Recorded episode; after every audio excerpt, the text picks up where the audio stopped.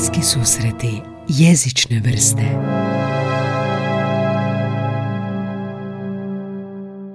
Dobar dan ljubitelji svega jezičnog, evo nas u novoj epizodi Bliski susreta jezične vrste. Danas su s vama Gaj i... Ines, vratila Ines, sam se. Vratila se Ines.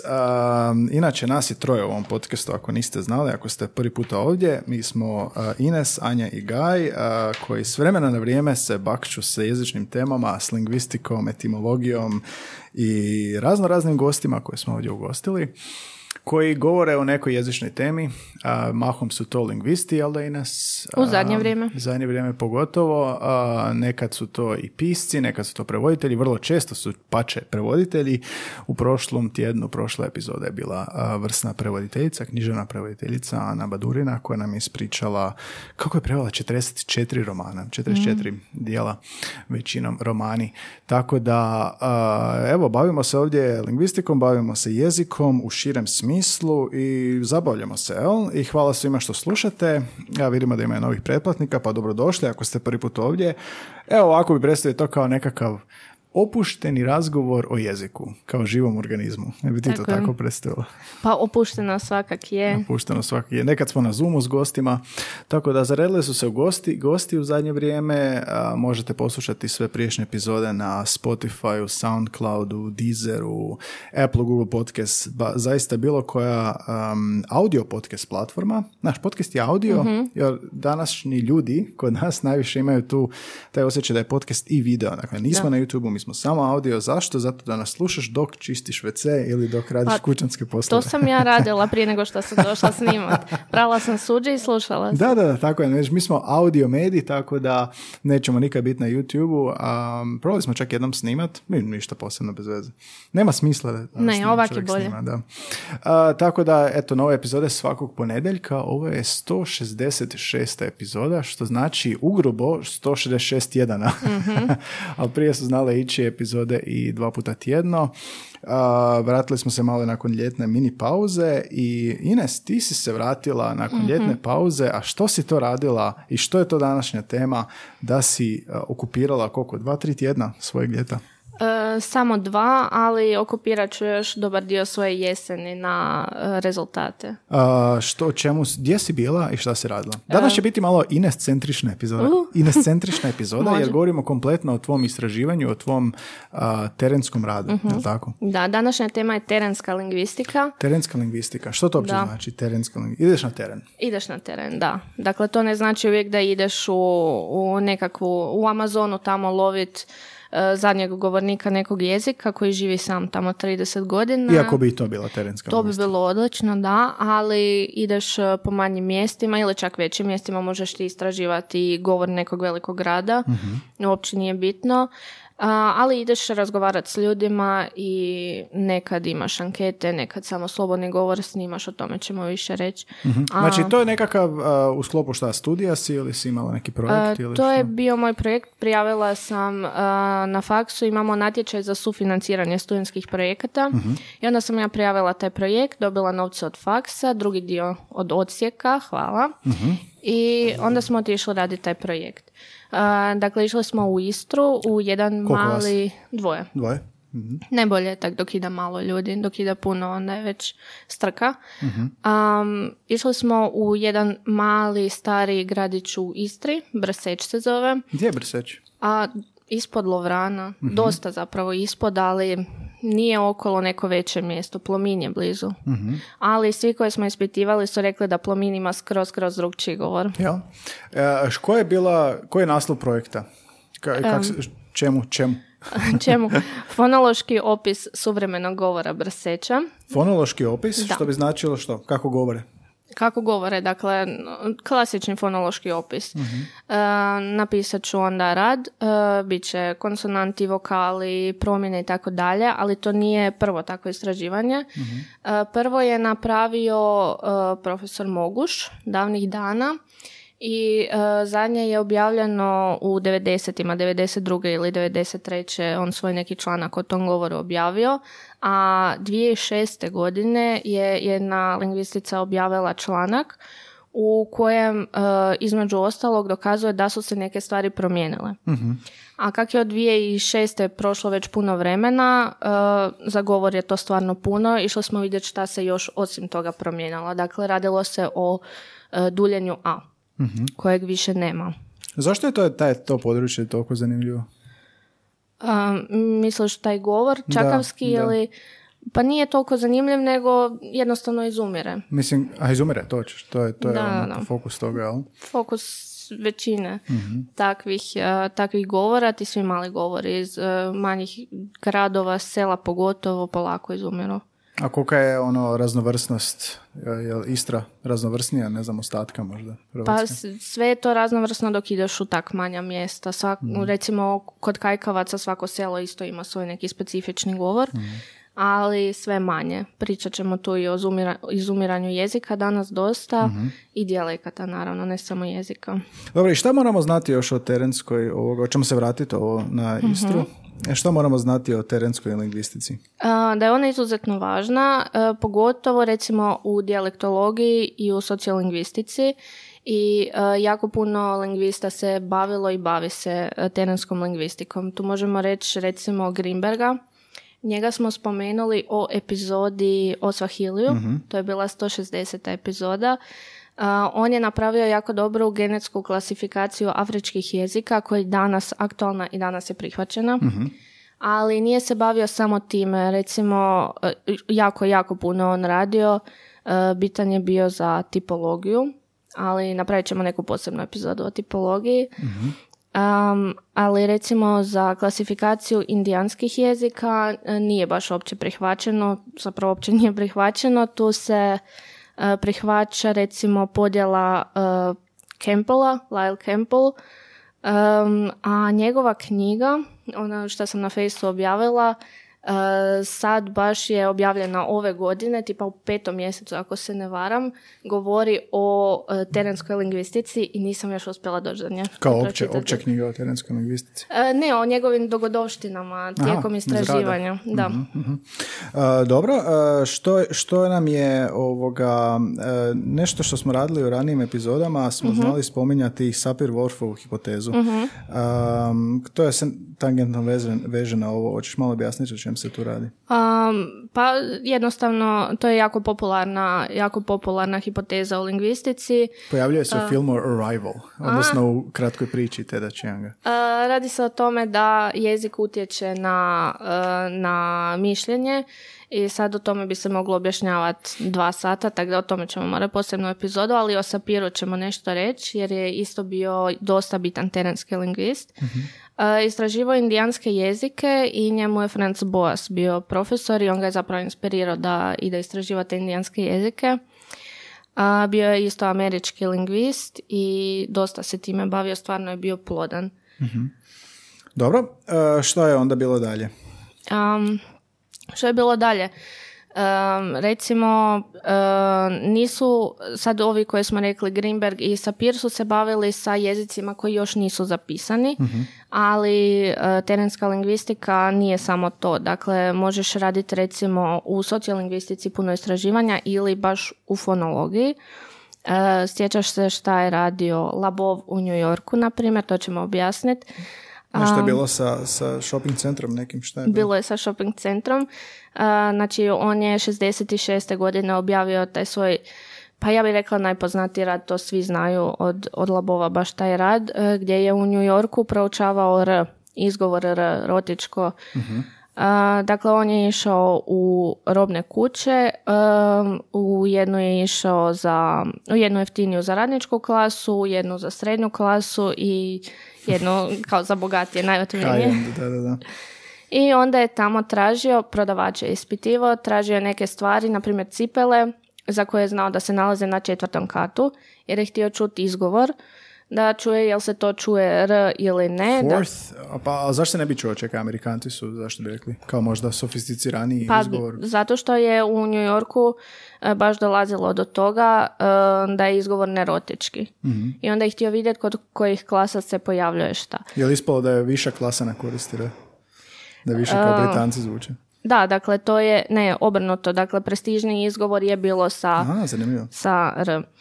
A, I to je bilo njegovo najpoznatije istraživanje, a e, to istraživanje je 20 godina kasnije ponovljeno i kasnije je još, još jednom ponovljeno, zapravo jedan lingvist ponovio svoje istraživanje iz 80 i iz 68. i 83. ponovio svoje istraživanje e, govora u Engleskoj E, i tamo je dokazao da se u samo 15 godina situacija radikalno promijenila kod izgovora fonema th, koje je skroz postalo f.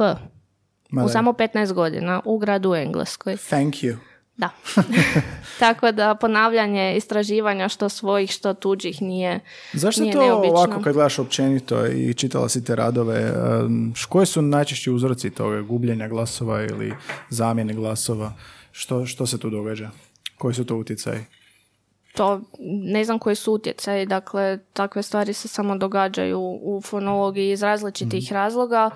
A, neke stvari recimo su prestižne, evo kod ovog R, Mhm. um, kod tog rotičkog izgovora R, jedno je prestižno, jedno nije, E, tako da to je jedan od razloga, Mhm. Pa onda da. različiti utjecaji izvana, iz e, drugih krajeva i tako dalje, Mhm. iz okolnih mjesta, na primjer. Jesi tako nešto primijetila i u Istri? Jesam, ali e, još nisam e, još nisam tu cijelu e, te sve snimke dobro poslušala i sve napravila, tako da dok napišem rad onda možemo o tome još jednom. Ali e, gdje smo stali zašto? Terenska lingvistika, dakle ne samo za za ta istraživanja, na primjer u fonologiji i sociolingvistici, e, nego i da bi se zabilježili jezici i dijalekti koji izumiru ili koji još nisu zabilježeni, koji nemaju uopće gramatike, nemaju riječnike. Sjećaš se u epizodi o Svahiliju smo rekli da jako puno afričkih jezika, odnosno većina nema uopće, Nije zabilježen. nije zabilježena, nema svoje gramatike, nema ništa. Mhm. Da se to nekako onda eh, katalogizira da bi se stavilo negdje, da bi se znalo, iako umre jezik, i ako nestane, što Da. se govorilo i zašto i gdje. Trebalo bi se to raditi, na tome se radi na više različitih načina, to ćemo isto spomenuti. A baš sam a, nedavno vidjela neki dan tipa prekjučer a, na jednoj našoj dragoj Facebook stranici na Slurpu um, jedan tweet a, u kojem piše da je baš umro a, zadnji govornik a, nekog indijanskog jezika koji je živio da. sam. Bilo da. u medijima, da. Da, sad je došlo i do indeksa ako se ne varam. Je bilo to zabilježeno? Taj- taj ne, jezik? ne, dakle nismo mu se uopće mogli približiti, tu i tam su mu ostavljali neku hranu ili nešto, ali Mhm. nije si dao, dao priču uopće, tako da je živio sam, ali ako si gledao imao je snimke Mhm. i on je bio poznat po tome da kopa rupe stalno, pa su ga zvali, ne znam više A kako jedan čovjek član rupu. plemena je ostao, jel? Jedan jedini, ostali su bili istrebljeni Mhm. i sad je gotov taj genocid. A gdje je to? Gdje je to? E, pa to je bilo u Amazoni, ako se Mhm, ne varam negdje. Da. E, onda isto tak je nedavno, relativno nedavno, dakle 74. godine umro zadnji govornik otoka Mana i time izumro manski jezik, ali na to ćemo se Manski kasnije jezik? vratiti. Manski jezik, to je keltski jezik, da. A, ovisno o tome šta se istražuje, razlikuje se na, naravno i metodologija. E, ajmo malo metodologije, da. Da, recimo ako želiš napisati riječnik nekog govora, naravno da će se koncentrirati na vokabular Da. s posebnim naglaskom na ono čime se ljudi tamo najviše bave. Tako recimo ako su to ljudi koji žive uz more, ako su većinom ribari, um, Kao što je Nikola Da. Vuletić. onda ćeš naravno znam, posebno... više, znam više riba nego što ih mogu imenovati. Epizoda 151. je. 151, moja prva. A, onda ćeš naravno posebnu pažnju pridodati nazivima za ribe, predmetima za ribarenje i slično. Znači, postoji terenska lingvistika koja cilja a, složiti riječnik. Toga svega. Da, da, znači neki baš ciljano idu riječnike slagati, zašto ne? A ako istražuješ neke e, specifične nazive za neke predmete ili pojave, korisno je imati listu tih stvari najbolje sa slikama. Da, da, ako je ikak moguće prave predmete, sjećaš se da nam je Nikola pričao kak je nosio školjke ljudima. Znači, on će pokazati predmet, osoba će imenovati. Mhm. Ali kako će lingvist to zabilježiti? Pa on će zapisivati i snimat. I uh, mene je bilo strah zato što on rekao da, da moj mobitel puno puta pao u more, bilo me strah da će mi se to dogoditi. Pa sam odmah sve prebacivala. A što ako se radi o jeziku koji ne znaš kako bi? Mislim, ti ga zapisuješ kao govornik svog jezika ili više drugih jezika. Što ako je jezik kojim, tipa pričali smo o ovom Mhm. izumrlom um, tamo iz tog plemena, kako se zapisuje jezik koji apsolutno nema veze s nijednim drugim jezikom? Pa idealno na IPI, Mhm. na fonetskoj abecedi. Fonetska abeceda, Da. Mhm. I to je, to je onda najbolje. Ali moraš usput i snimat. Da, Naravno, moraš znači- imat dozvolu ljudi. da te snimaju, da. A to je Nikola pričao da ga nisu htjeli, da nisu htjeli da ga se snima, Mhm. Da, ih da. se snima, pa je onda, kako je onda šta je? Pa zapisivao je, samo, da. A recimo ako istražuješ nešto abstraktnije, e, što ne možeš, e, ne možeš na taj način ispitat, moraš koristiti druge metode. E, Recimo ako te zanimaju određeni padeži, moraš potaknuti ljude da, da ti odgovore na pitanja A, zapravo. gdje si bio? Na planini. Tako je, jel, tako recimo, je. Da. Mhm, Odlično. A, recimo prije par godina sam radila istraživanje o prostornim DX-ama. E, Sad ste u To prošloj... su prostorni. E, U prošloj epizode ste pričali o tome, dakle to su one riječi tipa ovamo, tamo, onamo, ondje, bla bla bla. I rekla je gošća da je jedva zapamtila, ali sad je zapamtila razliku između e, A, gdje, kuda i kamo. kuda, da, da. I rekli ste e, da, je, da je čudno jer su u školi drilali to. Da, drele su nas u osnovnoj školi, da. Tebe nisu? E, ne, općenito, te prostorne DX nisu. To je jedna stvar e, s kojom uopće se niko ne zamara i koja čak niti nije dobro opisana. E, recimo, većina govornika misle da su ovdje i tu sinonimi, ali e, kao da je tu neka razgovorna verzija, a ovdje da je standardna. A nema Nisu razlika u sinonimi. značenju? Ima razlika, dakle, ja sam ovdje, ti si tu. Govornik su govornik. Onda, kod nas je tamo postalo ondje, a to je skroz druga kategorija. Tamo je put prema tu, što ne zvuči baš logično, ali skroz je prešlo u drugu kategoriju. Recimo, većina govornika će za tamo govorit uh, kao, da je, kao da je ondje i to niko ne ispravlja u školi djecu, što je ok, jer stvarno se tako koristi, ali to nije jedna od onih stvari na koje se pazi. Nije srbizam, jel? da, da, da. Onda bi se ispravljalo. Da. Dobro, znači, a, ti si isto provodila to istraživanje, jel Mhm. da? I što si radila? Si snimala, pisala, što? E, ovo istraživanje sa prostornim indeksama, dakle to, to je davno bilo, još sam išla u srednju školu i logično prvi ispitanici su mi bili učenici gimnazije, tako da sam imala tu privilegiju e, koristiti upitnik e, na engleskom i učenici su trebali prevesti sa engleskog na hrvatske rečenice. Ok. I bile su naravno dovoljno jednostavne da ih bez problema mogu prevesti i učenici s minimalnim znanjem engleskog jezika, jer svi su učili engleski, tako da bar nešto su znali. Gdje je to bilo? U gimnaziji u Koprivnici. Koprivnici. Dobro. E, I u tom slučaju, e, čak ni u tom slučaju kad e, svi učenici znaju dobro engleski, to nije idealan način ispitivanja, ali nije to niti bio jedini način. Onda sam ne, recimo drugu vrstu upitnika koristila za neke random ispitanike koje sam ono nalazila na ulici tak okolo posvud e, različitih e, dobnih skupina sa različitim obrazovanjem i tako dalje. Zašto je bilo bitno gimnazija, to jest zašto je bila bitna škola, em, odnosno ispitanici da budu... Ne, nije bilo bitno, nego sam ja bila učenica te škole, pa Aha, pa sam bilo. išla od razreda do razreda A, i zgodno. molila profesore da mi daju, ne znam, 10 minuta od nastave da mogu to provesti. Mhm. I šta je bilo? Rezultati? Um, Pa očekivala sam te rezultate koje sam dobila, dakle nema uopće razlike u dobi, nema razlike u, u naravno spolu, u obrazovanju, u ničemu. Svi otprilike jednako koriste te DX-e. Um, naravno razlozi su za to um, šta se u školi ne obrađuje, ovak, kak, kak se obrađuju neke druge stvari. Uh, po medijima se koriste recimo nestandardno uh, i nije uopće dobro opisano, u udžbenicima toga nema, onda sam, gledala sam korpuse i čitala sam dosta knjiga, baš beletristike i svugdje je ista situacija. A to sam i očekivala. Dakle, moja hipoteza je bila da se to gubi iz jezika, recimo kako se gubi u drugim jezicima. U engleskom smo imali hither, thither, yonder i takve riječi, toga više nema. Samo u Tarantinovom filmu. I to je tendencija u svim jezicima. Dakle, to nam danas više ne treba. Mhm. Nisu prostorni odnosi nešto, ne, ne moraš ti sad znat jel nešto ondje ili tu, reći ćeš u, u kojoj ulici, na primjer. Aha, zanimljivo, da.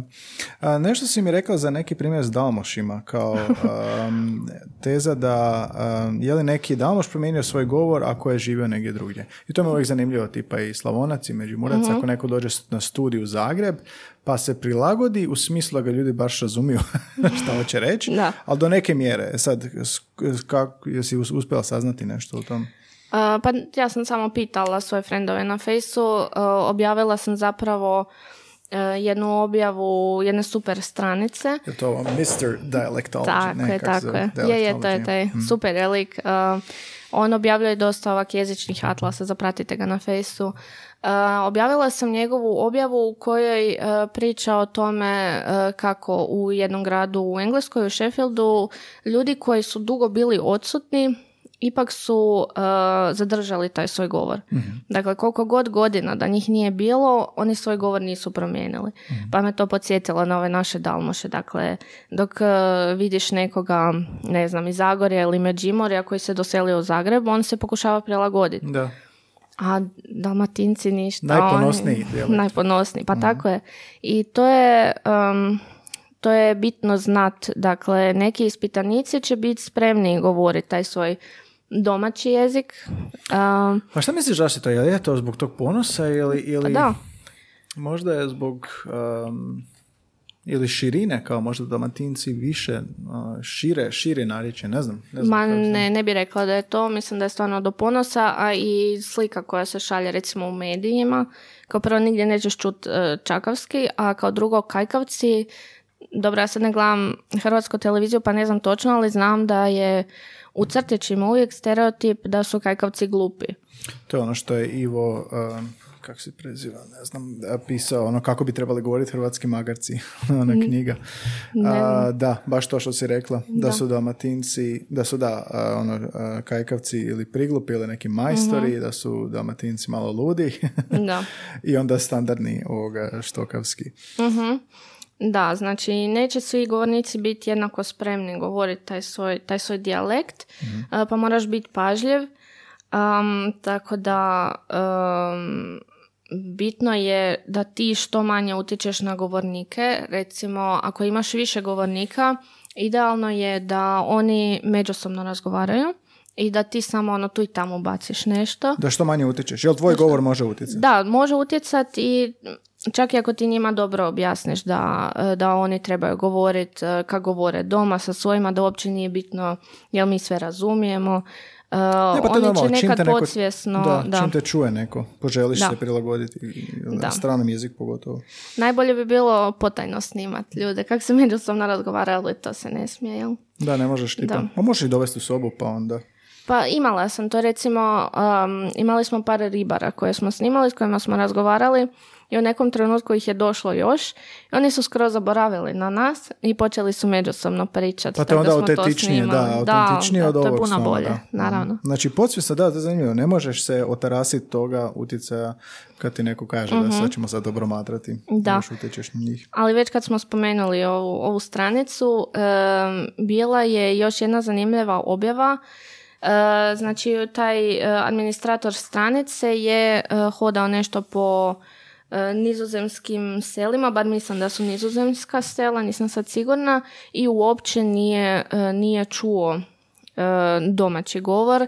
Čuo je dosta ljudi koji su se doselili, između ostalog iz Kazahstana. Tako da je mene bilo strah da ću ja tamo naići na, na puno turista.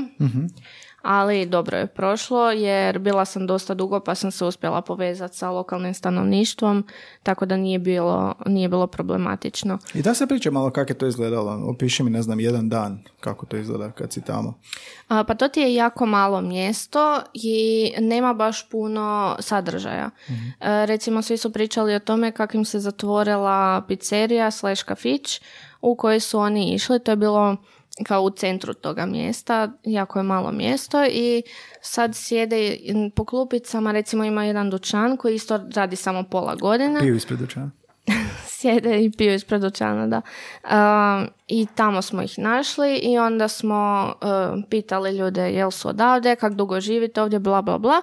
I um, počeli smo ih snimati i onda su oni nama kasnije preporučili neke svoje prijatelje koje smo onda kasnije snimali. A što ih pitaš? Što, što ih snimaš? Snimaš kako one međusobno govore ili ih ispituješ pitanja ili kako? Ako ih je više, onda međusobno, ali moraš ih nekak potaknuti, moraš neka pitanja postaviti. Um, u ovom slučaju, u ovom slučaju je to bio slobodni govor. Dakle, za fonološko istraživanje je dosta slobodni govor snimat i uh, jednostavno ih ispituješ o tome uh, recimo kakav je bio život prije i kakav je život sad tu, kako oni žive, budući da nemaju sadržaja nikakvih i kako im je preko zime i kako je bilo prije. Znači postoješ otvoreno pitanje da bi oni što više pričali. Tako je, mhm. da. Onda su oni nama svašta govorili, jedna bakica nam je govorila o tome uh, kako, uh, kak su prije uh, radili, radili cipele od guma starih mhm.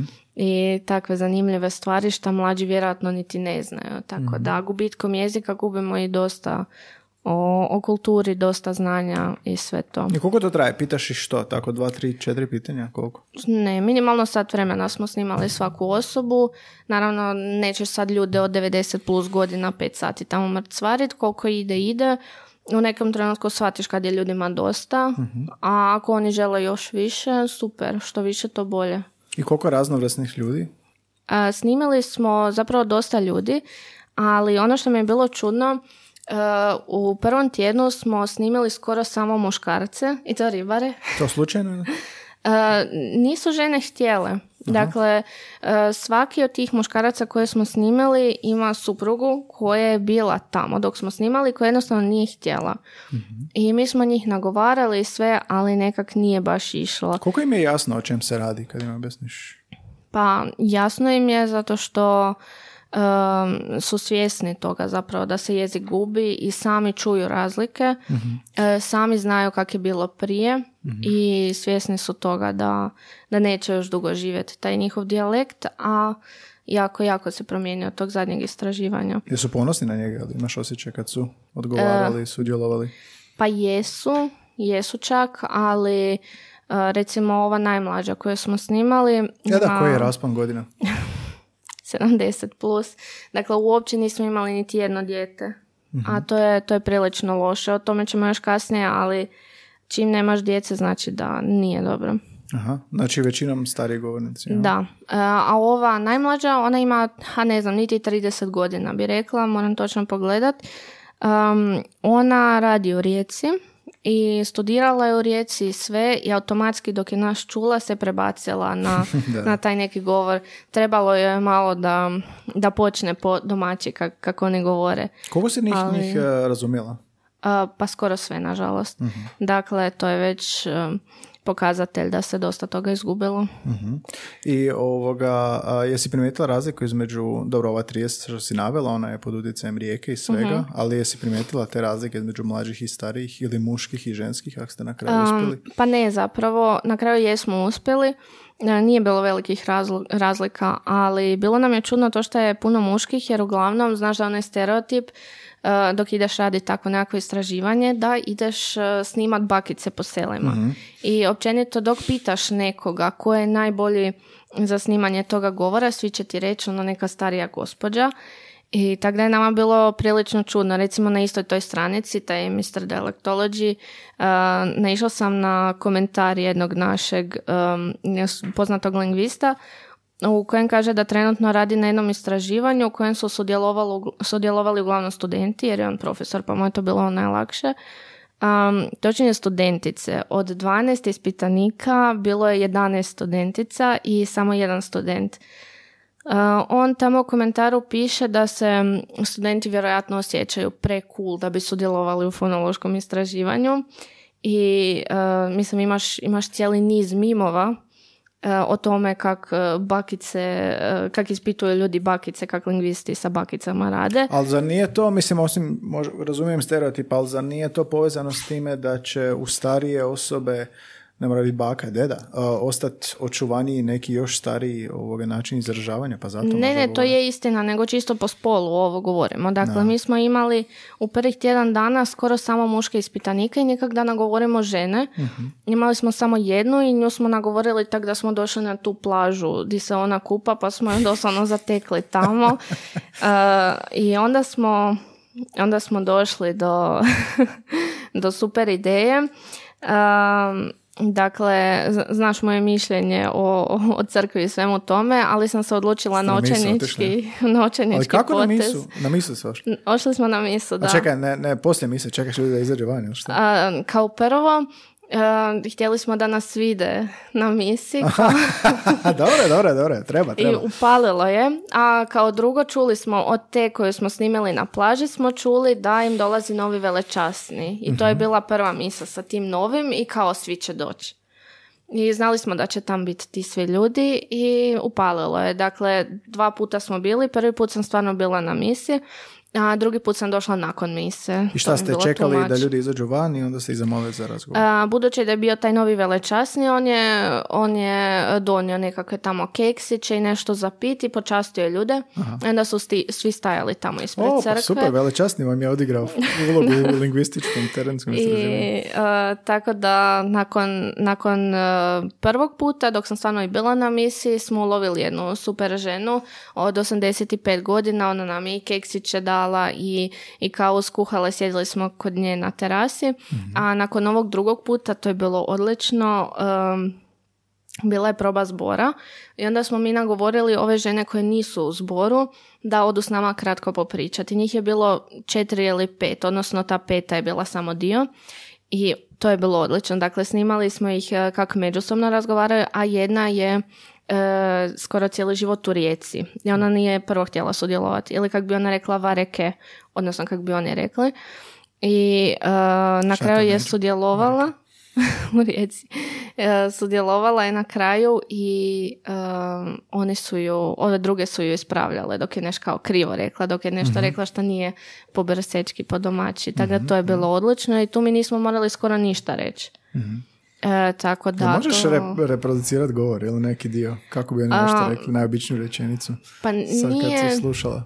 pa nije to zapravo tak posebno, tipa ima ono će, Mhm. Će. Da. I, I to recimo vare keva, ovova ono, um, ali zapravo jako, jako puno toga se izgubilo, pa velim skoro sve sam razumjela, a to ne bi trebala, jel? Uh, tako da, to je bilo dobro.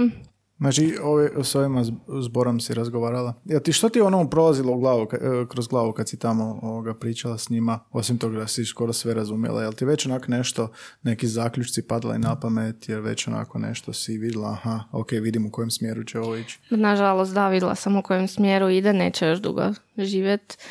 Um, da, rekli smo već da nije bilo, da nije bilo djece, a to, to znači da izumire govor.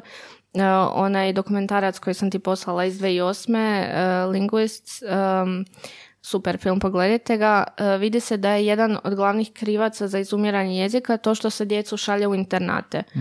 Tu to nije slučaj, dakle nema internata, ali se šalje djecu u škole jer je njihova škola zatvorena, jednostavno nije bilo učenika. Šalje ih se u druga mjesta, a svako mjesto ima naravno svoj govor. Um, tako da Koliko ljudi ima tamo? Uh, oko 80 ljudi živi tamo. Da. Uh, a svaki ispitanik je spomenuo da se prije par godina zatvorila škola, to svi su shvatili je koliko možda- je to bitno. To je možda najveći. To, na- to je najveći udica, problem, da, definitivno. E, nije bilo dovoljno djece, tipa neko je rekao da je u jednom razredu bilo samo jedno dijete. N- Jednostavno nije održivo, e, tako da se zatvorilo. A stariji ispitanici su pričali o tome kako je škola imala skoro 200 učenika dok su oni išli u školu. S 200 na jedan. ja? Da. A dobro, da, ima smisla, mislim, nažalost, kad je tako, da, i Da. mladi ljudi će odselit, jel? Niko neće A, tamo da. osnivati obitelji. A ima ih par, ima ih par, recimo jednog poštara smo imali, on je cijeli život radio tamo u pošti, prije par godina se i pošta zatvorila. I ambulanta, i pošta, i škola, i ništa nemaju. Mhm. Ali njegova sva djeca, mislim da ih je četvero, svi su ostali tamo živjeti. I svi imaju djecu. Ne, ne gledaju to putovanje, recimo ova Iva, najmlađa s kojom smo pričali, ne gleda to putovanje kao neki problem. Ona mora putovati, ne znam, svaki dan 40 minuta do rijeke na posao. A sad svi pre, te, gravitiraju prema rijeci ili? A, većinom prema rijeci ili opati, a neki čak e, prema plominu jer je... A šta rade ako su tamo? poljoprivrede? Ako su tamo, samo su ribari. Dakle, mm. skoro svi s kojima sam pričala su bili ribari. Htjela sam nazvat Nikolu. Mislim da će njega biti ovoga... Jesi pitala šta o ribama? Jesam. da se njemu ovoga Da, čak mi, je, čak mi je jedan rekao da ima nekakav um, kalendar, uh, cijelu mapu sa ribama i da će on meni objasniti sve te nazive, ali sam si mislila stvarno da treba posebno doći te ribe istraživati, to mogu iduće godine. Nešto je spomenula turiste ranije, jel ima turista tamo, jel možda dolaze da. kao na... Da, ima jako puno. Dakle, ljudi koji su tam su ili ribari, ili iznajmljuju, odnosno oboje. Dakle, svi mhm. iznajmljuju tamo jer nemaju šta drugo raditi. Naših više ili stranaca? pa ima dosta naših, ali ima puno stranaca. Ima i dosta Njemaca. Mhm. Um, ima par ljudi koji su kupili tamo kuće i one naravno većinu godine stoje prazne, ali ima par Njemaca koji su se baš doselili. mm Tipa prije 25 godina su se neke obitelji doselile i sad žive tam mhm. Njemci. Ali e, da, uglavnom ne smatraju to, to putovanje na posao ili školu tako velikim problemom, dok recimo e, evo iz Koprivnice dosta ljudi se odselilo u Zagreb. Makar je vlakom sat do sat i pol, autom sat vremena, nikome se ne putuje, pa su se svi doselili. Ovi se uopće ne žele seliti, mm nego, nego ostaju. Ali budući da nema škole tamo, taj govor se polako gubi. mm Koliko ljudi radi ovako nešto što ti radiš, studenata lingvistike? Je li to neki dio faksa? Je li to su samo projekti ili morate u sklopu faksa ovako nešto odraditi? Ništa mi u sklopu faksa ne moramo raditi, nažalost. a i ta prijava projekta nije baš jednostavno objašnjena. Mhm. Dakle, imaš neki obrazac, ne, ništa nemaš. Dakle, piše ti samo šta moraš napraviti da prijaviš napraviš e, studentski projekt i ja nisam znala uopće koga da pitam kako se to radi, zato što na lingvistici to niko ne radi. Onda sam nešto kao napisala i onda sam skužila da nam e, treba i recenzija nekog profesora e, obavezno uz to, tako da sam to tražila jednog profesora i on nam je to napisao i on drugi dan potpisao i to sam predala i dobili smo, ali tu kod nas na faksu studenti jako rijetko rade takve stvari, nažalost mhm. trebalo bi se malo malo više toga raditi. mm Dobro, i to je bilo šta, dva tjedna, jel? To je bilo dva tjedna, Koliko materijala si skupila? U satima ili u bilješkama? Koliko toga ima? Pa ima jako puno, zato što sam neke ispitivala, ono, tipa sat i pol. I to traje i sve te snimke moram slušati više puta. I šta sad radiš kad slušate snimke? Kako to sad izgleda? Pa bilježim to, ali e, još nisam to baš počela tako intenzivno raditi. E, jer sam i dalje malo, malo tužna šta, e, šta vidim da se izgubilo dosta toga, ali e, moraš analizirati to i onda se napiše neki rad ja, ili, ili što već hoćeš. Što ćeš, kako ćeš analizirati, što ćeš točno raditi? pa foneme moram zabilježiti koje su i koje se glasovne promjene događaju. Mhm. a počela sam sad intenzivno kod, kod svog nečaka gledati te glasovne promjene. recimo imaš premetanje, a, recimo, koromač i komorač nam je zapravo najpoznatiji primjer toga premetanja, zašto mhm. imamo dvije verzije iste riječi. mm Evo, on toga toliko ima u svom govoru, recimo prije govorio noga, normalno, a sad stalno gona, gona, gona, gona. tako da sam počela dosta intenzivno razmišljati o tim svim glasovnim promjenama, pa mi automatski dođe. Dok skužim neku glasovnu promjenu, odmah, odmah skužim i zabilježim. A, tako da... Češ to pretvoriti u neki rad znanstveni? Hoću, hoću, da. To će biti baš uh, fonološki opis i to ćemo onda negdje objaviti. mm Nešto smo govorili već i prije o izumiranju jezika, sad smo se dotaknuli toga um, i revitalizaciji jezika, super mm sintagma, revitalizacija mm jezika. Jel? I obnova. Zadnja osoba da govori neki jezik i to je ovo što smo rekli, manski jezik, jel? Da. Um, što ti je tu iz, iz, iz lingvistike si i stručnija, pa nisi bila u toj epizodi, pa si mi uvijek rekla da imaš uh još toga za reći. Što ti je ono fascinantno kod revitalizacije jezika? A, pa ono što sam baš zabilježila, recimo oko desete minute, sjećam se točno te vaše 147. epizode, dakle mhm. malo prije nego što sam došla, pitali ste si možete zamisliti da ste zadnja osoba koja govori neki jezik. Jako, jako tužno, ali mhm.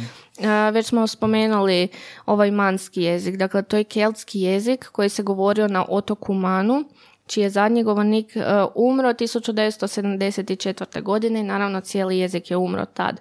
Ali umro je i puno prije jer nije s kim imao govoriti taj jezik. To su one kao dvije smrti jezika. Da. da lingvicid i lingvocid. Nešto, i nešto još bilo. uh Da. Nažalost, e, da, čim ostane samo jedan govornik, to je to a e, to nije jedini keltski jezik koji je izumro. E, nabrojat ću keltske jezike čisto zato što mislim da je lakše osvijestiti to izumiranje jezika na jezicima koji su nam malo, malo više bliski nego recimo da sad nabrojam neke afričke jezike ili monkmerske ili šta već. Um, dakle, u, u epizodi sa Orsatom, to je 153. kratko smo spomenuli podjelu indoeuropskih jezika na kentomske i satemske, ako se sjećate prema jednom odrazu.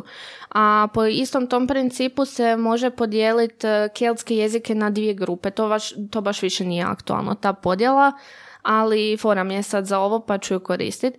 Dakle, to je jedna izoglosa, e, prikazuje samo na kojem području je došlo do te promjene, a promjena po kojoj možemo keltski jezik podijeliti na Pekeltske i kvekeltske jezike se odnosi na odraz kv, šta je labio velar, dakle k i gore malo v. E, odrazio se u keltskim jezicima jednostavno ili kao p ili kao k, ništa posebno, ali ajmo ih podijeliti na taj način. Tako da imamo pekeltske jezike, lepontijski i galski koji su izumrli. Britski jezici, to su velški, koji ja jako volim, bretonski i kornički koji je izumro. Mm-hmm. Kve, keltski, keltiberski izumro, Gojdelski su još irski, škotski i manski. Manski je ovaj kojeg smo sad spomenuli, isto iz Uma. Dakle, od devet do nekle poznatih jezika za koje sigurno znamo da su postojali, izumrlo ih je pet, mhm. više od pola. A ko zna koliko ih je još bilo prije za koje nemamo nikakve dokaze da su postojali. mm Ali ima i slučajeva kad se obnovi jezik, jel da. kad se uspješno revitalizira. Jel? Da, to je prekrasno. E, u toj istoj epizodi, dakle to je bila 100, 147. mm Spomenuli ste hebrejski kao e, jedini primjer uspješne obnove jezika. Dakle, on se doslovno odigao iz mrtvih, bio je totalno izumro i sad se normalno koristi ali o hebrajskom ste tamo sve rekli pa nećemo više na, mhm. na to se vraćati, nego um, ima par obnova koje su u tijeku, koje su počele tamo 90-ih, početkom 2000-ih. Mm-hmm. Uh, recimo Massachusetts, jedan Massachusetts, da, uh, vampanaški jezik, bi se rekao na hrvatskom, to je jedan indijanski jezik, a on je dosta popularan primjer jer ga je uh, popularizirao jedan dokumentarac iz, uh, iz 2010. Sve mhm. linkove ćemo staviti u, u opis mm epizode. dakle, uh, pokrenula je sve samo jedna osoba. E, to sam čak čitao, da, da, da. E, da. Dakle, obnova je počela 93. godine i prošlo je samo 29 godina. A u tih 29 godina napravljeno je nešto nevjerojatno. Dobili smo petero izvornih govornika, dakle svi to su djeca. djeca Da, ne može bolje od toga, da. Mm. 15 govornika kao drugog jezika i čak 500 odraslih koji uče taj jezik. E, sve skupa ih ima oko 2000 u tom plemenu i u filmu je lijepo prikazano kako oni tamo sjede u učionici i uči, uče A, znači, uči se, jel da, i u školi. Da. mm Mislim, u školi to je pleme koje to samo sve organizira. Neki oblik škole, da. Uh, I to je sve ta jedna osoba, e, mislim da se Jessie Viš, zove. da osoba može promijeniti svijet, jezični A da nije, svijet. Jezični svijet. A da nije ona to pokrenula, taj jezik bi vjerojatno sad već izumro ili, ili bi bio na rubu. mm Tako da, prekrasno. A još jedan dosta popularan primjer je tunika. Uh, isto jezik. Obnova je počela samo par godina kasnije a e, prije par godina dok sam čitala o tome bilo je dvadesetak govornika, e, sad ih ima nadam se malo više, ali ono što je e, kod njih super imaju jezika, imaju knjige na, na tom jeziku, odnosno slikovnice za djecu. No, pa super. Ali pitanje je kako će se to dalje razvijati jer jezik, opstajanje jezika i njegova potreba za korištenjem tog jezika, pa onda dok postoje te, dok postoje ljudi, dok postoje govornici koji nastoje ili žele, ali već miješanjem, ne znam, brakova, Da, da, da. selidbom i tako dalje. A čim ljudi ne žele, to je to. Ali dok god ima vojen vile, ste. Da, da, da, istina. Um, dobro, što smo još htjeli? Uh, to ugroženi je jezici. bila- to je bila ako nisu, obnova. Ako nisu izumrli, onda su vrlo ugroženi. Da, dakle to je bila obnova jezika, sad idemo na revitalizaciju jezika. E, Znači ne pričamo sad više o izumrlim jezicima nego ovima ugroženima, tako je. E, Znači oni koji ili će uskoro od izumre tako se nešto ne poduzme, ali srećom poduzima se. A zašto će izumreti? Koji su najčešći razlozi izumiranja jezika? Mm, Pa jednostavno nisu više prestižni i neki drugi jezik ih je ono, potuko. Čak to je i većinom ono engleski. klimatske promjene što smo tamo Čak i čitali, toga da. ima, da. da. Um, a sad u, u koroni, dok je počela korona, sam čitala neke članke o tome da je čak bilo jezika koji, koji izumiru jer im umiru govornici od korone. To je bilo na početku A da? pandemije, A da, dakle prestrašno. Mislim, stalno umiru jezici, e, izumiru jezici u svim dijelovima svijeta. Ovo sad sa kelskim jezicima sam namjerno stavila primjer zato što su nam kao malo bliski, ali posud po svijetu se to događa. Em, da, ali imamo e, za tu revitalizaciju jezika super primjere koji možda potaknu nekoga da ide revitalizirati. Maorski jezik, dakle to je austronezijski jezik, e, jezik novozelandskih novorodaca. Dakle, on je bio totalno je- istrebljen, ali sad dobio je društveni prestiž, postoje službeni jezik, uči se u školama, odrasli ga uče, sve. A to su e, napravili taktički super. Ali morala je politika, mora Da. taka jezična politika biti isto. Da, da, da, ali negdje pokušavaju pa imaju krivu politiku, doći ćemo i do toga. E, Znači, baš su za potrebe revitalizacije osmislili koncept Immersion School, a to je posebna vrsta školovanja gdje zapravo do određene dobi djeca govore isključivo autohtonim jezikom.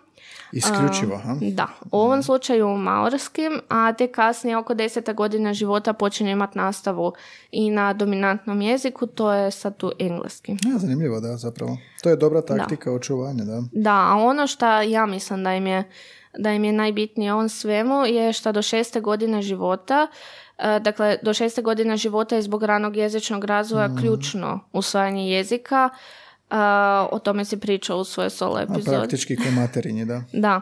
E, dakle, od, od šeste nadalje se jezik uči, ne usvaja se. Zato svi znamo da djeca upijaju jezike ko spuža.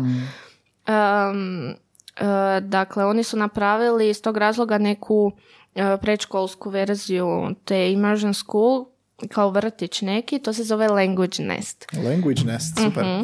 I tamo djecu čuvaju bake i djedovi koji većinom niti ne koriste dominantni jezik ili, ili ga ne znaju ili ga ne žele koristiti. I to je, to je najbolje jer djeca onda niti nemaju priliku e, čuti engleski, primorani su naučiti na maorski. Mislim, Kao da ih primorani. štitiš, kao da ih Da. štitiš od svakodnevice. Ali pitanje je koliko je, a očito je učinkovito, ali Da. e, kako se ono doma, jel da, prvi agent socijalizacije i komunikacije, jel da, Da, da, da. Možda ako je doma još tako, jel ako su roditelji inzistiraju na tome, Da, onda ali dijete djeci- prevede pola, go- pola dana provede. Da, da, da, djeci je tamo, to sasvim dovoljno. Mislim, znaš, po, po nama satelitskoj djeci da ti je Da, dosta par sati dnevno. djeca, to je predobro. To smo jednom upotrijebili. Satelitska djeca, djeca koja su odrasla na satelitskoj njemačkoj TV. A imamo i za to jedan super primjer. Um, e, nego za, za ovo Immersion School i Language Nest, to su isto preuzeli i primijenili za revitalizaciju havajskog jezika. Havajskog jezika. Mhm.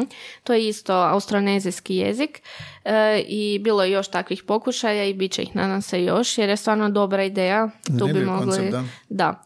E, a već kad smo spomenuli e, nas kao satelitsku djecu, spomenuli smo i jezik tunika koji ima slikovnice Mhm, za djecu, a postoji još nešto naravno bolje na jednom indijanskom jeziku, a to je crtić na tome jeziku. Da, slikovnici, crtići, pogotovo u toj ranoj Da. dobi, da. Mislim, da. slikovnice jesu korisne ako imaš nekoga ko će ih čitati Da, s nema, tobom. nema slušanja, da. Um, a prije par godina je kod nas na faksu e, držao jedno gostujuće predavanje, jedan super lingvist iz Amerike, e, vjerojatno ga znate iz e, sintakse, Robert Van. E, on se između ostalog bavi, on je iz Dakote i bavi se jezikom Lakota.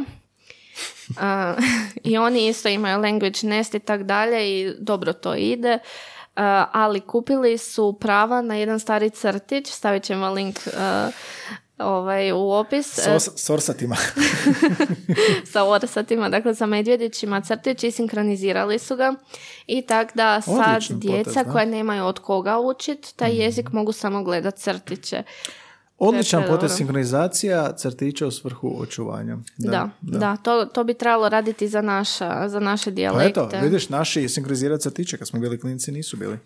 Pa su, e, da, to je pa su, kužiš, te? Naša mhm. politika isto radi na očuvanju standardnog mm hrvatskog. mm Super. dobro, da, i to je na, na YouTube-u, je to možete uh gledati. Ili puštati svoje djeci. To lakota. je u Americi, no? šta je to? Lakota, da, lakota, lakota, lakota, dakota. Da. Dobro, i, ali imamo i neuspješne revitalizacije. Da, kad e, pomislimo na neuspješnu revitalizaciju, svi će se sjetiti odmah tog primjera, a to je irski. Irski. Da, e, jako puno se novaca i truda i svega olupalo u to. Irski je službeni jezik, uči se u školi, sve je dvojezično. Si bio? Aha. Jesi vidio sve je dvojezično. Da, da, da. I velški isto tako, jel da? E, na velškom se malo više radi. Dosta mm. pratim jer učim velški već koliko sa dvije godine i pratim njihove vijesti i sve radi se na tome i baš se u zadnje vrijeme priča, odnosno neka njihova politička stranka traži da se do 2050. Um, toliko poradi na tome da sve škole budu na velškom i da imaju milijun govornika do te godine i tak dalje i tak dalje. Između ostalog na velškom, da budu i mhm. na engleskom, jel? Nešto ko ova immersion school. Da, da, da. Ali, Ali da, znači, na se svaka tabla, štvi, svi, Da, sve. Ono, vozila sam se tamo u vlaku i čak ono, nemojte se naginjati kroz prozor. Prvo piše na irskom, a mhm. onda na hrvatskom. A ja sam do tad učila dosta intenzivno irski, jer sam ga počela učiti tamo u srednjoj školi i e, dok sam došla znala sam više irskog nego svi irci koje sam upoznala. A koliko se govori, mislim je se govori, živ jezik u Ne, ne, nije. Dakle, E, samo desetak posto Iraca tu i tamo upotrebljava taj jezik, mm-hmm. a jedan do dva posto ga govori svakodnevno. Dakle, da, ono, ta, ta revitalizacija, unatoč, toliki promašaj. Da, unatoč svemu tome unatoč svim tim dvojezičnim napisima. A je, možda, zbog, možda zato što je engleski puno utjecajniji nego što bi neki drugi jezik bio da je da. Dominantni. A i irski, dobro, to je često izgovor kod, kod Iraca, zašto ne uče irski, mm. ali engleski je puno jednostavniji Dakle, irski je stvarno težak jezik. Učila sam puno jezika i stvarno mogu reći da, je, da su ti keltski jezici dosta, dosta teški. Um, ali ima jedna zanimljiva mini serija na YouTube-u, uh, stavit ćemo linku, u kojoj neki lik koji govori irski, tečno, hoda po Irskoj, ide po najvećim gradovima, bio je u Dublinu, Korku, Kovu, svugdje je bio i pokušavao je govoriti isključivo engleski. Serija se zove Nobela, dakle nema engleskoga, no English, i pokušavao je iz ljudi izvući malo irskoga. Samo irski govori. Samo irski. mm I onda imaš tamo scene di, uh, dođe, di dođe recimo na, na kolodvor, ako se ne varam, i traži nekakve informacije, traži barem neki letak na irskome o o tome što se tamo može vidjeti, um, ali ništa, sve A čekaj, službenici tipa recimo u banci, pošti, jel moraju znati? Ne, ne, dakle tu i tam je izvuko neku riječ irskoga, ali ne, dakle njegova hipoteza dok je počeo to snimat je bila da E, da se čovjek ne, neće moći snaći ako samo irski govori, e, dakle ako ne zna engleski. Ako samo govori službeni jezik. Ako samo govori službeni jezik, neće se moći snaći u oh, toj državi. Da. E, Zaključak ove epizode je jezici izumiru. ne možemo... tu i tamo nešto se spasi. Da.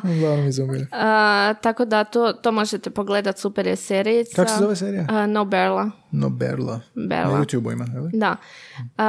tako da ja mislim da pokušavaju to na krive načine. Irski se uči u školi, ali kak sam bila tam mjesec dana, upoznala sam dosta Iraca, nisam se tamo družila s našima, nego samo sa Iracima. A to je teško, I, vjerojatno teže bilo izbjeći nego I oni su, da, teško je bilo, ali oni su mi svi pričali kako su učili u školi taj irski, ali to je ko da ti sad dođeš, ne znam, u u drugi, treći osnovne i tamo počneš učiti staro, staroslavenski. Dakle, nemaš pojma o ničemu. Nema treba immersion to, schoola, nema predškolski, school. nema. Tako je, dakle, treba raditi language nest, ali e, u Irskoj je problem što jednostavno nema, nema volje dovoljno očito. A smiješno je kod njih dok idu na izbore, cijeli listić, sve na irskom. Dakle, nema riječi engleskog. Nije dvojezično. Ne. Znači, Samo samo, je na je na irskom. Mislim, znaju oni otprilike to, znaju oni para riječi, ovak, random to je vrlo nešto. pojednostavljeno. Da, Da. sve, da. ali pre, prečudna situacija mi, mi je to bila. A, e, znači, imaju i dalje gradove, imena gradova na irskom, tipa e, grad Cove. Šta misliš kako se to piše? Se- Da, ostatak. Piše se C-O-B-H. I čita se Cove. I ok, navikli su se na to, ali e, recimo već kad smo kod toponima na keltskim jezicima, e, pratim ove velške vijesti i e, nedavno sam vidjela da se počinju mijenjati imena topo- toponima na engleski, dakle na velškom su i mijenjaju se na engleski, da, jer ili ljudi ne znaju izgovoriti na velškom ili pazi ovo jer im ružno zvuče. I tu imamo primjer Hlin Bochvold, to je neko jezero koje danas ima i drugo ime, e, Lake Australia, zato što obris po, podsjeća na Australiju. Mislim, A ne znam to je šta možda i zbog, zbog, ne znam, može biti zbog navigacije, zbog turista, može biti svašta, može biti da je ono jednostavno pojednostavljenje zbog opće prihvaćenosti, nije toliko vjerojatno Da. možda politika, jel? Ma, ali bit će, bit će dvo, dvojezična tabla, vjerojatno. Da, ali ne, čak mijenja se, mijenja se totalno ime. Dakle, skroz planiraju izbaciti ta neka velška imena. A ovo je baš zanimljiva promjena, da. Da, a to inače znači, znači dakle, Dan to Hlin znači jezero, a Bohled je sjedi sivi obraz. A, ima neka stara priča vezana uz to preslatka, dakle da je neki stari sjedi jelen bježao od lovaca i njihovih pasa koji su ga strelama lovili i uspio je pobjeći tako da je otplivao preko jezera držeći svoju sjedu glavu iznad površine vode jer je tamo sve sivo. To je u planinama neko jezero sve to ode izgleda. promjenom u Lake Australia. Da, to sve ode. Dakle, gubitkom jezika i dijalekata gubimo sve te priče i zato je bitno baviti se terenskom lingvistikom. Znaš, dobar zaključak, zato je bitno baviti se terenskom Da. lingvistikom. Ali, e, da ne ostane na nečem tužnom za Daj nam kraj. neki happy end za kraj, da nam Happy end za priču, kraj. da. Još malo velškoga. E, e, također sam neki dan vidjela prije, prije ja mislim tjedan dana je to bila, neka cura koja snima podcast na velškom, Mhm. isto jeziku koji mi, je dobila neku nagradu od države za to. Tako O, da, super, nećemo dobiti ništa. Um, ali znaš šta je bilo, kak nam je falilo, epizo- falilo ideja za epizodu, Mhm. onda sam uh, išao pronaći, imali uh, podcasta kao naš, znači Mhm. o jeziku, i, i većinom kad tražiš, onda su većinom za učenje stranog jezika. Njemački ovaj onaj. Ali negdje sam uspio iskopati, ima onog lingvista John McWhortera, Mhm. kojeg sam više puta citirao, nisam ni znao da ima podcast, i nađem taj i nađem još jedan, ne znam kako se zove, We Talk, We Talk the Talk, ili tako nešto. I ovoga scrollam po epizodama da dob- ne bi dobio neku ideju i zamisli, više od pola tih epizoda smo već mi snimili. Znači, iste Ajme. teme, sličnosti, tipa ono, nešto smo govorili o klimi jeziku, naravno izumiranje jezika, pa onda baskijski je bio. Znači, doslovno ono što je zanimljivo bilo nama za obraditi, već je neko i snimao, možda i poslije, nisam gledao datume, ali onako baš je zrcalo da zapravo slično snimamo i slične stvari nas zanimaju i istražujemo. Mislim, jezik je jezik, naravno, ali toliko toga je širi- široko, ali opet nekako smo se fokusirali na najzanimljivije. Da, da. a ne fali tema, mislim ovo recimo tu što smo spomenuli, o, o svakoj od tih stvari se da napraviti posebna epizoda. O Grimbergu i o njegovoj tipologiji jedna epizoda. O Sapiru, o Sapir-Whorfovoj hipotezi jedna epizoda. Indijanskim jezicima jedna. Labov, sociolingvistika, deset epizoda. Deset epizoda i deset slušatelja. da. Dobro, ok, ovo ćemo staviti linkove, jer su fascinantni i već su nas i pitali slušatelji da stavimo u opis epizode linkove, pa ćemo staviti ovo što si ti navela, um, o- slur, pa ćemo staviti dia- dialectology, stavit ćemo sve u opis epizode i na film i seriju koju si spomenula. Dva filma. No Bearla, uh, Berla, kako se Berla. Berla. Uh, To je engleski. Link na uh, IMDb ili nešto. Da, to su bili znači Na ova filmovi, dva, dva Da. filma i ova miniserija na I ovo na YouTubeu, stavit ćemo sve u opis. Da, fascinantno je ovo, fascinantno je slušat, fascinantno je ovoga uh, terenska lingvistika. Što Da. ti je nekako najljepša uspomena ovoga što si radila sad u Istri? A, pa šta sam saznala dosta o, o kulturi, o tome kako su ljudi prije živjeli tamo. Mhm. Da, to Recimo, je to, uvijek su sad, a, ili su ribari ili iznajmljuju a, mislim svi iznajmljuju sad to preko Da, ljeta pa jer je jednostavno da. nemaju, nemaju drugi način za zaradu, Mhm. ali pričali su kako su žive- živjeli prije. Imali su svi svinje, imali su kokoši, pričali su kako je to bila fešta dok je bilo kolinje i kako su onda plesali i svašta. ono, Prostite, baš- Slavonci, nismo vas prepoznali. Pa da. Super, da. Da, pa Ja. poljoprivreda, naravno, jače. I Tako uzgoj. da, te sve priče treba zabilježiti neovisno o dijalektu. Mm. Tako da, planiram dosta toga još, još ići zapisivati, ove kajkavske pogotovo. E, I ima zanimljivih, ima tipa štokavskih unutar kajkavskog.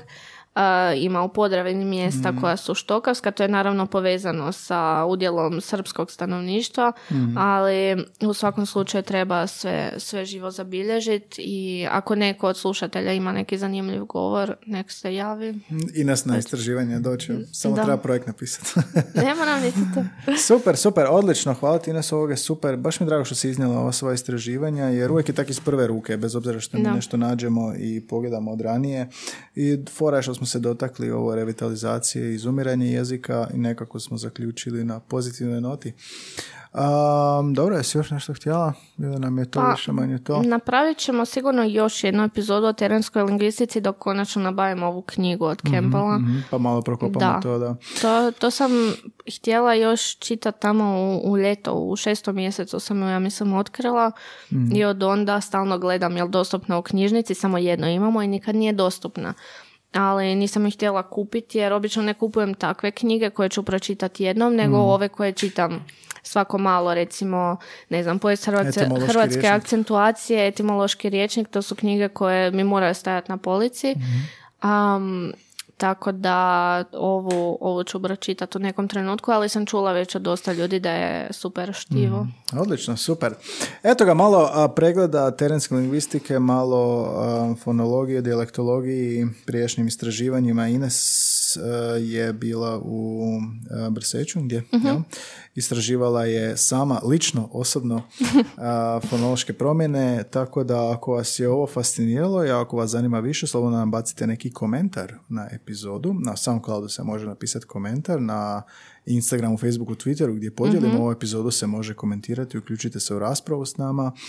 Um, javite svoje dojmove, možda ste radili nešto slično, možda ste na faksu bili dio nečeg sličnog, pa nam javite što mislite, a možda ste još u srednjoj školi i ovo vas motivira za studij lingvistike. Da, da, to bi bilo idealno. Da. A, dobro, Ines, super, odlično. Još jedna epizoda je gotova, još jedan ponedjeljak, 166. epizoda, 166. Šta ćemo idući? Još malo do 200. E, iduće imamo gošću, ako sve prođe u redu, a, prevoditeljicu a, i o slikovnicama ćemo s njom A, pričati. ok. A, a onda dalje ćemo vidjeti e, možda u zadnji čas, možda neki ponedjeljak za unaprijed. Nekad snimamo unaprijed, nekad u zadnji čas. to ti kad si podcaster. Nekad, je, nekad imaš dva mjeseca snimljeno unaprijed, nekad u nedjelju navečer snimaš prije ponedjeljka. Dobro, a, eto ga, bliski su ti jezične vrste, Spotify, Apple, Google, bilo koja platforma. Na našem čvorištu, a to je linktr.ee crta bliski susreti, su svi naši linkovi, e, članci o nama u medijima, kontakt obrazac i link za podršku našem radu. Mi smo besplatni podcast bez sponzora, pa ako nas želite podržati i nas i na istraživanja ili ovaj naš rad ovdje, donirajte nam za kavicu. Vrlo jednostavno odaberete kavicu za 2 eura, pojavi nam se probrazac za kreditnu karticu ili Google Pay, uh, prenesete nam mali, mali znak podrške i pažnje, mi smo na presretni i ulažemo u novu, novu opremu, odnosno dodatke za novu opremu i motivirate nas za dalje. Ako ne to, pošaljite nam dojam, uh, vaše Ocjenu. dojmove, ocjenu na Imamo Spotify. 5:0. E, popilo se na 5.0 Da, sa vidjela sam. 4.9, da. Na E, Spotify. spomenuli su nas na Redditu. Da, da, da, stavio sam na Instagram, ono, da, preporučio nas je neko, kaže, voditelji su simpatični. O, E. to, to je jedini cilj koji smo htjeli postići. Tako da javite nam se na Instagramu, smo najaktivniji sa storijima, sa prije podsjećanjima na priješnje epizode. Epizode izvorno izlaze na Soundcloudu svakog ponedjeljaka ujutro rano. To je to, Ines. Čujemo se opet idući ponedjeljak. Čujemo se. Ćao.